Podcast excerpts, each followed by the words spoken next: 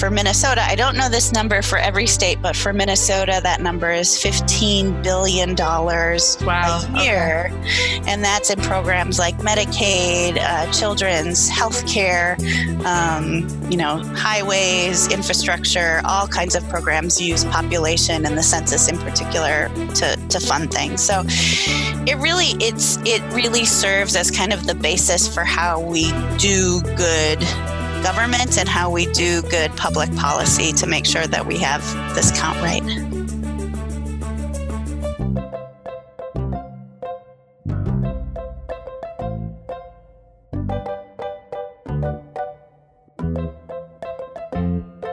I'm Andrew Seligsohn. I'm Marisol Morales. And I'm Emily Shields, and welcome to the very first episode of the fourth season of the Compact Nation podcast. Feels weird to even say that. Fourth season? Am I even old enough to have done four seasons of a podcast? You notice there's a complete silence. yes, yes, you are. it's really exciting, though. I'm I'm pumped. How are you guys doing? I'm excited. I'm happy to be back. I'm feeling good. We have absolutely beautiful weather here in the city of Boston, Massachusetts. We're right here on the Atlantic Ocean. It's a lovely day. There's blue skies and it's kind of cool and early fallish, but it's getting a little warmer and almost late summerish by midday. So I'm feeling good. There's a lot of issues in there. Mm. Ish. yeah, my people, Ish. we talk with issues. I'm excited too. There's a lot happening uh, during this season, and so lots of good things to talk about, podcast on, and uh, share with our listeners. So excited yeah. about that. It is not a beautiful day in Chicago. It's kind of foggy and strange, but we came off of an amazing uh, weekend of uh, warmth and beauty in September. So yeah. We had, it was the usual. Now, here's a funny thing about Iowa weather that I will tell you because we have our neighbors moved to Iowa from Pennsylvania, and they were just saying this weekend that one of the most interesting things is how, how much things change um, hour to hour, and the forecast can't really be uh, counted on. like in the Midwest? Yeah, I think in the Midwest in general, they just mm-hmm. weren't used to that. But because uh, they were like, you know, if a week out it says it's going to be sunny, it's going to be sunny. It's like, oh no, no, no, no. And this weekend was a weird one. With we had our big rivalry football game between Iowa and Iowa State, and it was rain delayed for three hours. Oh wow! In the middle of the game. And who came out victorious?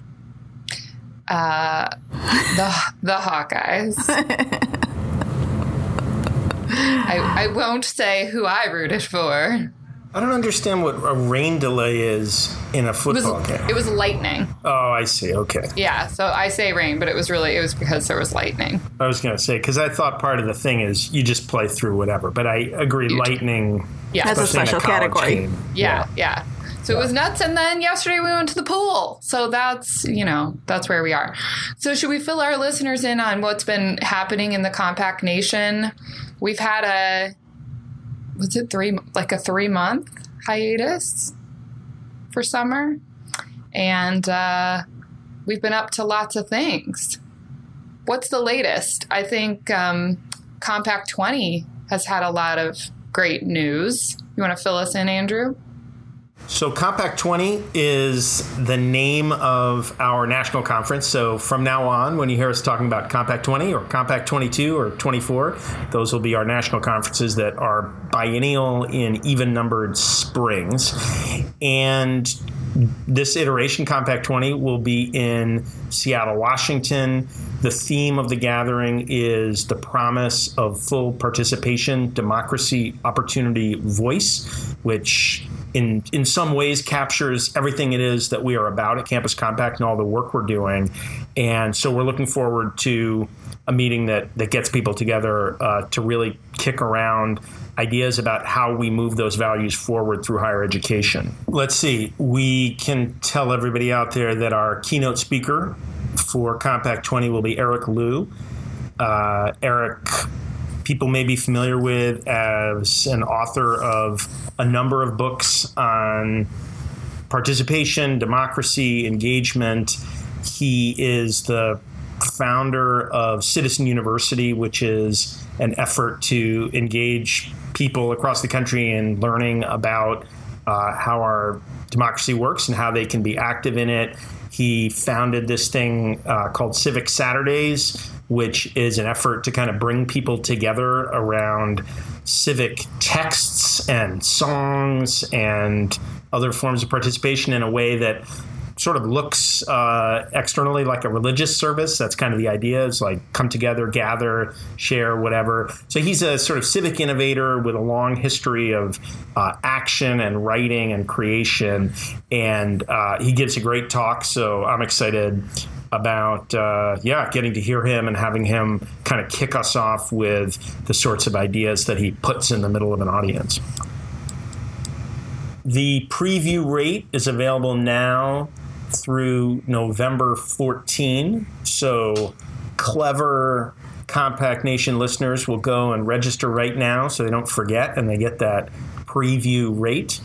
And folks, we had a you know an incredible number of uh, sessions proposed. We would have loved to have every single one because they were just fantastic work. But we have a great roster of sessions across the meeting. So starts March 29 with our uh, Summit of Presidents and Chancellors and uh, our Impact Awards event for the first time. And then uh, the next three days, March 30 to April 1, is the conference. Uh, so, yeah, go check it out. Um, you can go to events.compact.org uh, and find uh, the conference there. Is that true? Did I just say that right, Molly? No. If because conference.compact.org redirects there, right? So okay, okay I'm going to say that you can go to conference.compact.org to find all the information. We'll keep updating as sessions are added and speakers confirmed, etc. Um, but we're look, really looking forward to the gathering, and it's shaping up to be terrific. Great news, Marisol. What have you been up to that you're excited about? That we should well, share with we, our listeners? Um, just started our national webinar series. So we just had our first one uh, with Dave Donahue and Susan Monkress uh, on uh, images and community engagement. And our next one is coming up on September 26th uh, around uh, Census 2020, which is appropriate for our conversation today. Very exciting. And let's see, out here, um, Iowa and Minnesota Campus Compact, we've officially formed our strategic alliance. So we are now uh, one organization in many ways, many exciting ways. So it's been an exciting summer. Should we? I want to add talk? one more thing. Yeah, go ahead. Um, in addition to the national webinar series, we just launched um, our third cohort for the Engaged Scholars Initiative. So now we have cohorts running in the Eastern region, Midwest, and uh, Western. So we're really excited about that. That is exciting. Um, so, should we tell our listeners a little bit about plans for season four?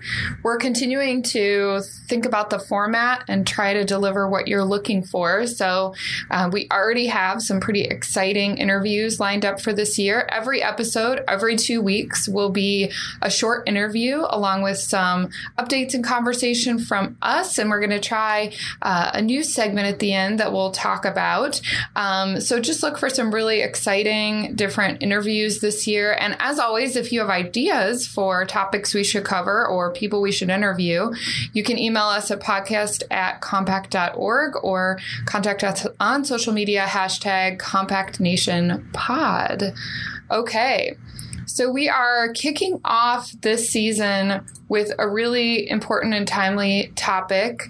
Um, we're going to talk about the census, the 2020 census coming up, and why it should matter to you. And as you'll hear in my interview um, with our guest, it is something I am now quite jazzed about. I actually use the word jazzed. You may think the census is a boring topic, and you would be wrong definitely.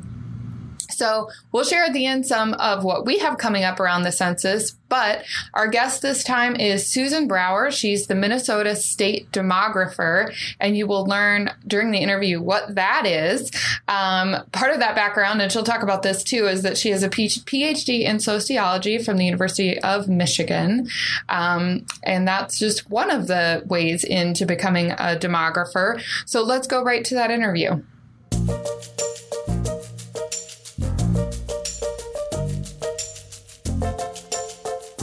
Um, so I'm going to start with what is a demographer? so, uh, demographers study the population, how populations change. Um, and you can be a sociologist and a demographer, a geographer and a demographer, an economist. Many different disciplines have uh, demographers. We're trained in a primary discipline. My background is in sociology, and then we learn um, demographics on top of that. Fantastic. So, does every state have, have a, a state demographer? Yeah. Every state has someone who is doing demography in some capacity. Not every state has the title state demographer, and those that do, uh, in some cases, it's it's a, a partial appointment at a university. In some cases, we're housed in state government, like I am uh, here in Minnesota. Um, it really just depends uh, state to state, kind of what that looks like. But most of us have graduate degrees uh, in demography and are are making population estimates and projections and studying kind of how populations change in our area. Okay, um, so what is your role with the census then? in that position? Yeah, so for most of the decade, I'm doing regular demographic things that I was kind of trained to do in school. Yeah. And when we get around to census time, even the, the few years leading up to the census, I really become more of a census uh, booster and a, a, a engagement worker, which has been a brand new learning for me this time around. This is my first census in this role. Okay. Um, and we do, on the one hand, we do some things related to the data that the census needs to happen. We support the Census Bureau with that.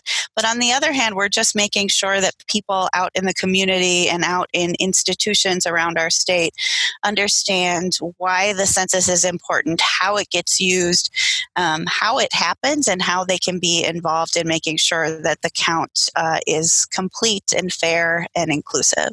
Okay. So talk to me a little bit about that. Why why does it matter and what are the most important things people need to know about the census? So there are um, a number of things that rely on the census for to kind of make our communities work. We don't even think about them. We shouldn't even think about them for most of most of the decade. But when it comes this time, we can kind of uh, trace things back and kind of look at what the um, census uh, does to support communities. And one of the ways that it does that is to um, provide the data that we need to do redistricting. Mm. Um, in general, we need to have a good count of, you know, our population, where the distribution of our population across the state, across the U.S., so that we can draw fair political districts. Um, if you think about it, we don't really have another way of making a um, of of making equal representation work mm-hmm. unless we have a up to date count of where people are living. Um, if people are missed by the census, if they if they don't fill it out or are are missed um, because of some other other barrier, um, it means that they're not included as a count for those maps and their political power gets diluted um, in the political process because of the drawing of the maps. Okay. Um, the data are used for uh, apportionment of, of congressional representatives, and that's tied to the Electoral College. Um, and then the data are used to distribute public funds um, from the federal to state and local governments. So for Minnesota, I don't know this number for every state, but for Minnesota, that number is $15 billion wow. a year. Okay. And that's in programs like Medicaid, uh, children's health care, um, you know, highways, infrastructure, all kinds of programs use population and the census in particular to, to fund things. So it really it's it really serves as kind of the basis for how we do good government and how we do good public policy to make sure that we have this count right. Okay. Is that unique? Do other countries do that? Yes, uh, it's uh, it's it's very common uh, across across the globe to have a census. Sometimes they're held decennially, sometimes they're held every five years. But um, absolutely, uh, governments that are kind of well established and in in peaceful times regularly do censuses. So, what's different about the process this year? I know there are some interesting changes. Um, so even people who remember it from from uh, you know a decade ago. Uh, there might be some new things. Is that right? Yeah. So this time around, it's the first time that we have the ability to go online and fill out the census.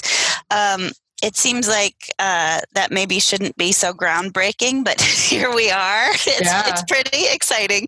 Um, and it's exciting from a census perspective because it means that when you are doing outreach work and engagement work with people and telling them, you know, you need to fill out your census form, you don't have to tell them now go home and dig through that junk mail and find that form and you can bring the census to them with any kind of, of device that you have. So it's really a way to reach into communities uh, where they are reach into campuses you know find students where they're living and, and help them um, fill out their census forms um, on the spot rather than uh, tracking down that form.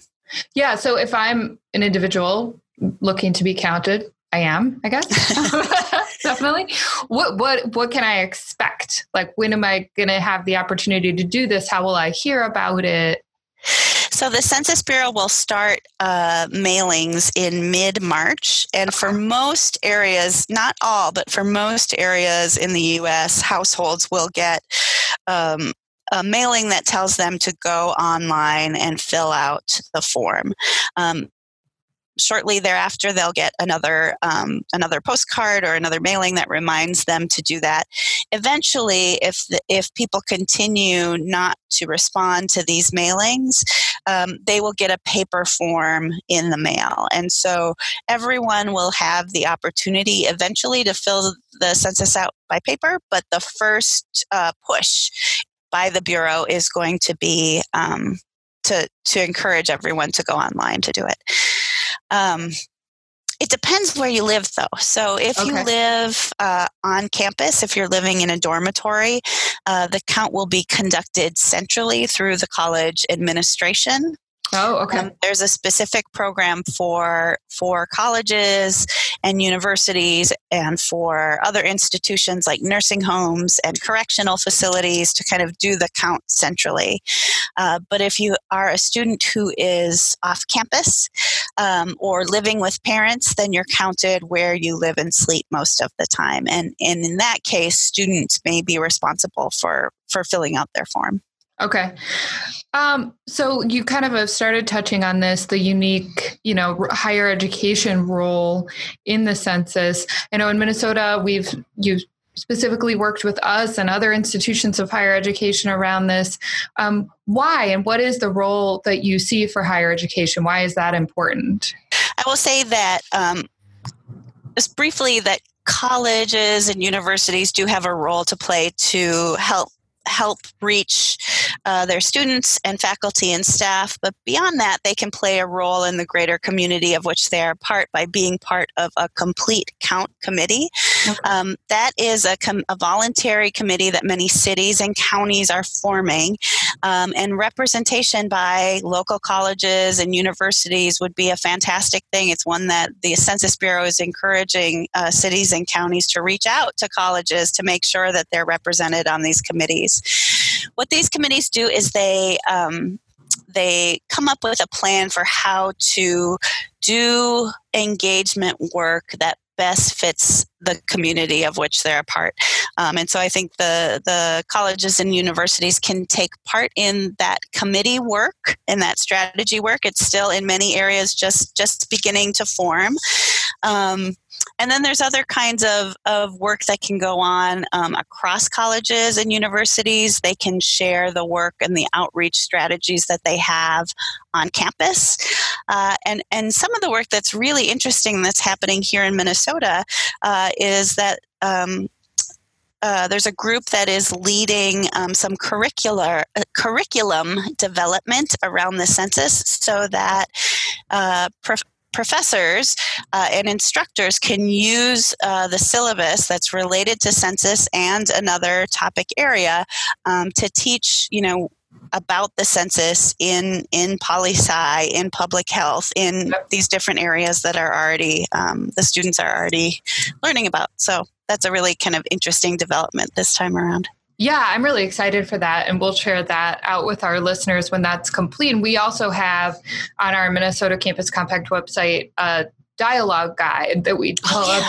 Specifically related to dialogue for Constitution Day, but obviously could be used at any time to help campuses have a dialogue about the census. And, you know, um, there are some interesting conversations to be had, I think, about the role that it plays in our democracy. And so we developed a guide for that and we encourage campuses to, yeah, I think, like you're saying, use it as a learning moment to yeah. um, talk about such an important opportunity opportunity. And then I think there will eventually also, um, if I'm correct, be opportunities for students to work for the census. Oh, yes, absolutely. So, especially in the Midwestern states where our unemployment is very, very low and our labor force growth is very, very slow, the Bureau is going to have a hard time staffing the census. It's just a lot of jobs that come online all at once they're typically good paying jobs um, for, but but they're temporary. Um, mm-hmm. Um, but it really is good for for college students. It's good for people who can take extra part time work on, uh, and it's something that benefits the community in addition to making a little bit of of spending money. yeah. What? Yeah. Absolutely. What's likely to be the timing of that? So the the job postings are up now. Uh, okay. People can apply now. There is a little bit of work that is happening now uh, where people are checking addresses, but the bulk of the census um, hiring and, and the job itself will take place beginning in about March uh, to April of next next year of 2020 and run through the summer of 2020. So it really is good timing for for many students and and faculty too. Yeah, so I assume it's a variety of things, but you know, getting out and helping people get counted and that kind of thing would be involved? Yeah, I think a lot of the jobs are just census takers. So going door to door to households that have not filled out their form um, and encouraging them to do that on the spot is what interesting is what yeah. a lot of a lot of the work will be good good skills to develop um, for students and that kind of thing. Great. Yeah. So, if our members are now interested in getting involved, hopefully, um, where where should they go? Where can they look for more information? Who should they contact? You know, the Census Bureau has a map. So this is for outside of Minnesota. The Census Bureau has a map um, that that gives every complete count committee that is formed in the US. And so that's a really good place to start is just look locally um, to to um, see what's around in your area. If there isn't anything around in your area, or if there is no kind of effort that that seems to make sense for your institution or for for you personally, then consider um, forming forming a group yourself or forming kind of a cross cross college group or cross institution group yourself. And we have a lot of materials on our website that can kind of eh, lead people through uh, the process of forming um, some census engagement groups. Um, and and I know um, Minnesota uh, Campus Compact has has some materials as well. Absolutely. And we'll, we can link to all of that in the show notes. Um, so, is there anything I haven't asked you about that you just think is interesting or would like to share about the census or your work? I'll just share an observation with you, and that is uh, the reaction that I have seen from so many people, and this is pretty surprising to me, I, I, guess I wasn't expecting this reaction, is that, you know, there's a lot of people that aren't interested in the census on its surface. But once you start talking to them about why it's important and kind of what it does and kind of what's at stake, people tend to get really excited about it. I'm not just saying this, I promise. they really sure, Susan. they really do. So my experience has been that people really do want to get involved in this effort and they get engaged and kind of jazzed up pretty quickly. Um, it's so that part has been surprise. it's been surprising to me. I don't think I was expecting quite the reception that we've received as we've been doing this work. So no, I'm not surprised. I would describe myself as now quite jazzed about the census. I'm so glad to hear that. that I didn't expect, or and really haven't been in the past for somehow. So yeah, yeah, yeah, yeah. So There's I've repressed all my census memories. I literally, I have to have filled it out at least twice, and I have no memory of that. No one. memory of it. None yeah. I mean, it's a building block of our democracy, but it's just not something that we talk about that way very often. It's it, but it really is. It we should get excited about filling it out, just like we get excited about voting. It's it's kind of the precursor to voting. Absolutely, I yeah. agree. Well, thank you so much for joining us today. It's been really enlightening, and um, your work is just interesting, and we look forward to continuing to partner. Yeah, good to talk to you. Thank you.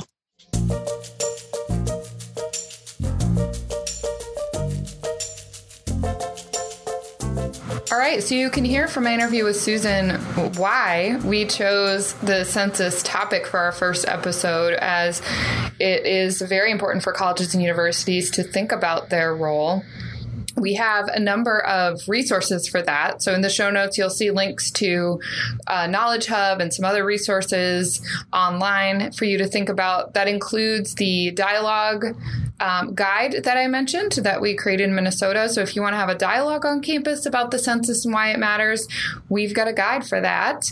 Um, Marisol, you mentioned the webinar. Can you say a little bit more about when that's coming up?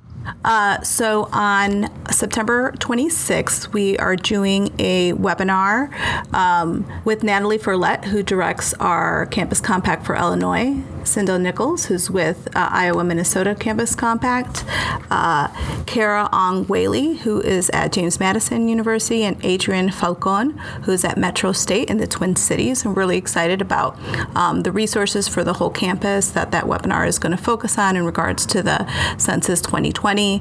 Um, so I think it pairs well with um, this podcast. And so we also have a uh, Census 2020 uh, page on our website with additional resources uh, that folks can check out and figure out ways to get involved. So, uh, an additional resource is that after the webinar, it'll be posted on the compact.org website. So, if you miss it or you're not able to make it, you can always go back and check it out at your convenience. Great. So, lots of resources to think about how you'll get involved with the census. And hopefully, our interview with Susan convinced you that you need to be. Um, so, exciting times. All right, so we have a new final segment we're trying out this week. We were chatting about, you know, how we're kind of all going Marie Kondo on our lives, you know? If it doesn't spark joy, it's out. It's gone. So, we're going to talk about what's left behind. What's left behind that does spark joy? Compact Nation goes full bore Marie Kondo. That's the headline. yes. So, who wants to start? What's sparking joy for you guys this week? I'll start. I'm jumping right in. That's how joyfully sparked I am. Ooh. Uh, okay, here's what sparks joy: is LEED certification. Just the words, you're already fired up. Uh, so, for people who are not familiar with LEED certification, uh, LEED certification uh, stands for Leadership in Energy and Environmental Design. And as many of you know, it's a process that buildings can go through. I mean, the, I guess the people who develop the buildings go through to get them rated as environmentally sound and designed for consistency with a sustainable world. And Campus Compact this summer moved our offices in Boston into a new space called the Nonprofit Center. Uh, it's new to us. The building's been around for a while. Uh, it was built in the 80s. It was taken over by an organization called Third Sector New England in 2004 to be operated as a home for nonprofit organizations based here in Boston. And uh, it's a LEED certified building that we are located in.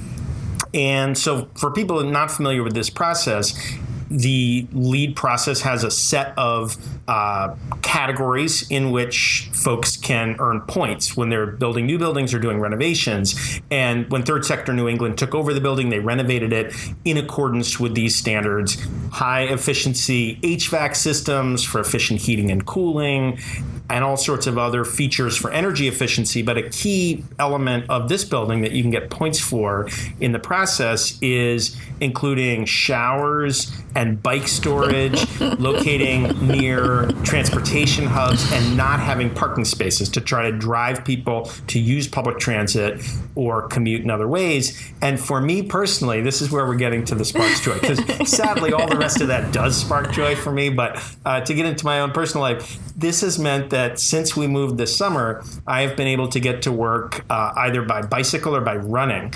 Uh, and that's what I've been doing most days, including this morning. I biked in today. And it's just such a great way to start the day. I start off with a ride or a run, uh, get the energy flowing, uh, can come in, have good facilities, put my bike in a safe place that's not blocking everybody else. And so, and for me, one of the things that it makes me think about is how processes like the Carnegie classification, you know, like LEED certification, it's a voluntary process, but it prompts all of us to reach a little higher, do a little better, share with the world how we're doing good things. So, LEED certification is the process that has triggered all of this really good building design to take place that's more energy efficient, more consistent with a sustainable future, encourages people to get to work in ways that are also uh, either public transit, interacting with their fellow neighbors and whatever, or bicycle and running and doing things that are good exercise and all that. So, uh, this is like three cheers for voluntary certification processes that ask us all to do better in this world. Awesome. I was That's like, I knew great. you were going to get to your biking. Well, it's yeah, a- it- I'll yeah. get there eventually. Yeah, Yeah, It's always, It's that's a- always where we're headed. That's right. Yeah, that is exciting. And a good segue, I can give you props that um, biking or running to work is a is a good strategy for happiness. Uh, that's scientific. There's scientific proof. Uh, my what's sparking joy for me is my cousin Laurie Santos is a um, professor at Yale. She's been teaching a class that you might have seen on the news because it got quite a bit of coverage um, called Psychology in the Good Life. That's essentially about psycho- what psychology tells us about how to be happy. She had, I think, like 1,200 students signed up for the class, and now there's an online version. I think like 300,000 people have done that. So clearly, lots of people interested in how to be happy. And so she's now doing a podcast called The Happiness Lab, where she talks about what she's learned from her research and others um, about how we actually can become happy. Spoiler alert, a lot of the things we think make us happy don't, but daily physical exertion and exercise is definitely a thing that works. So no wonder you're feeling so joyful, Andrew.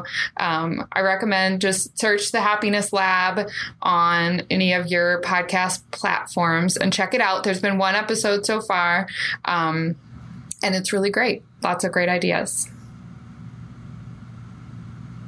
Marisol, what's sparking joy for you?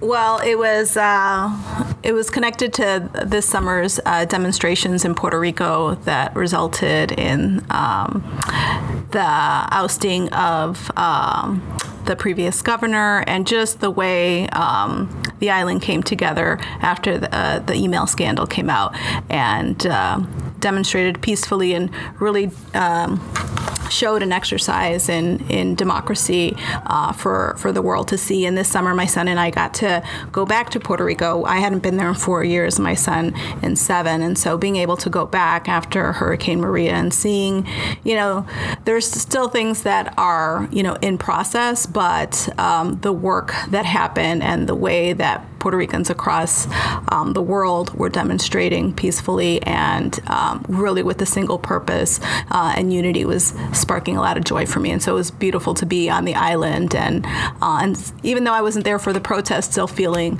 it really palpably the ways in which folks are saying no more and being super vigilant uh, and civically engaged.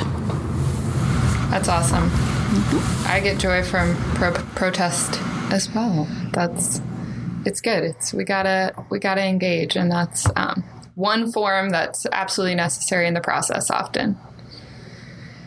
Okay, so that's episode one, season four. Much more to come. And of course, if you're interested in look, listening to previous seasons, we've got a lot of great content. You can find it in your podcast feed before this. And uh, anything else as we close out, guys? Have a happy I don't day. think so. All Just, right. you know, keep sparking joy.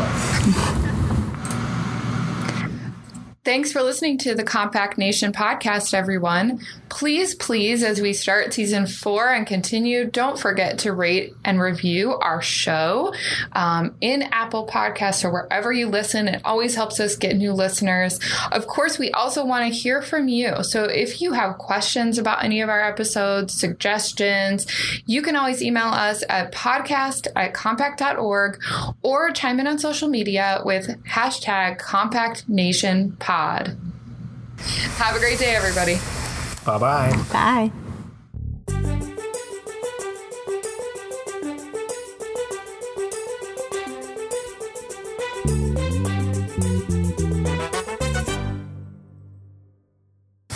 Compact Nation podcast comes to you from Campus Compact's national headquarters in the Leather District of Boston, Massachusetts.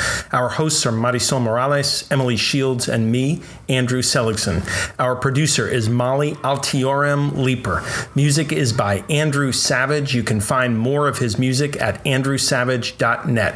As always, you can find us online at compact.org slash podcast or on social media at hashtag Compact Nation Pod. Thanks for listening. I am the Podcat.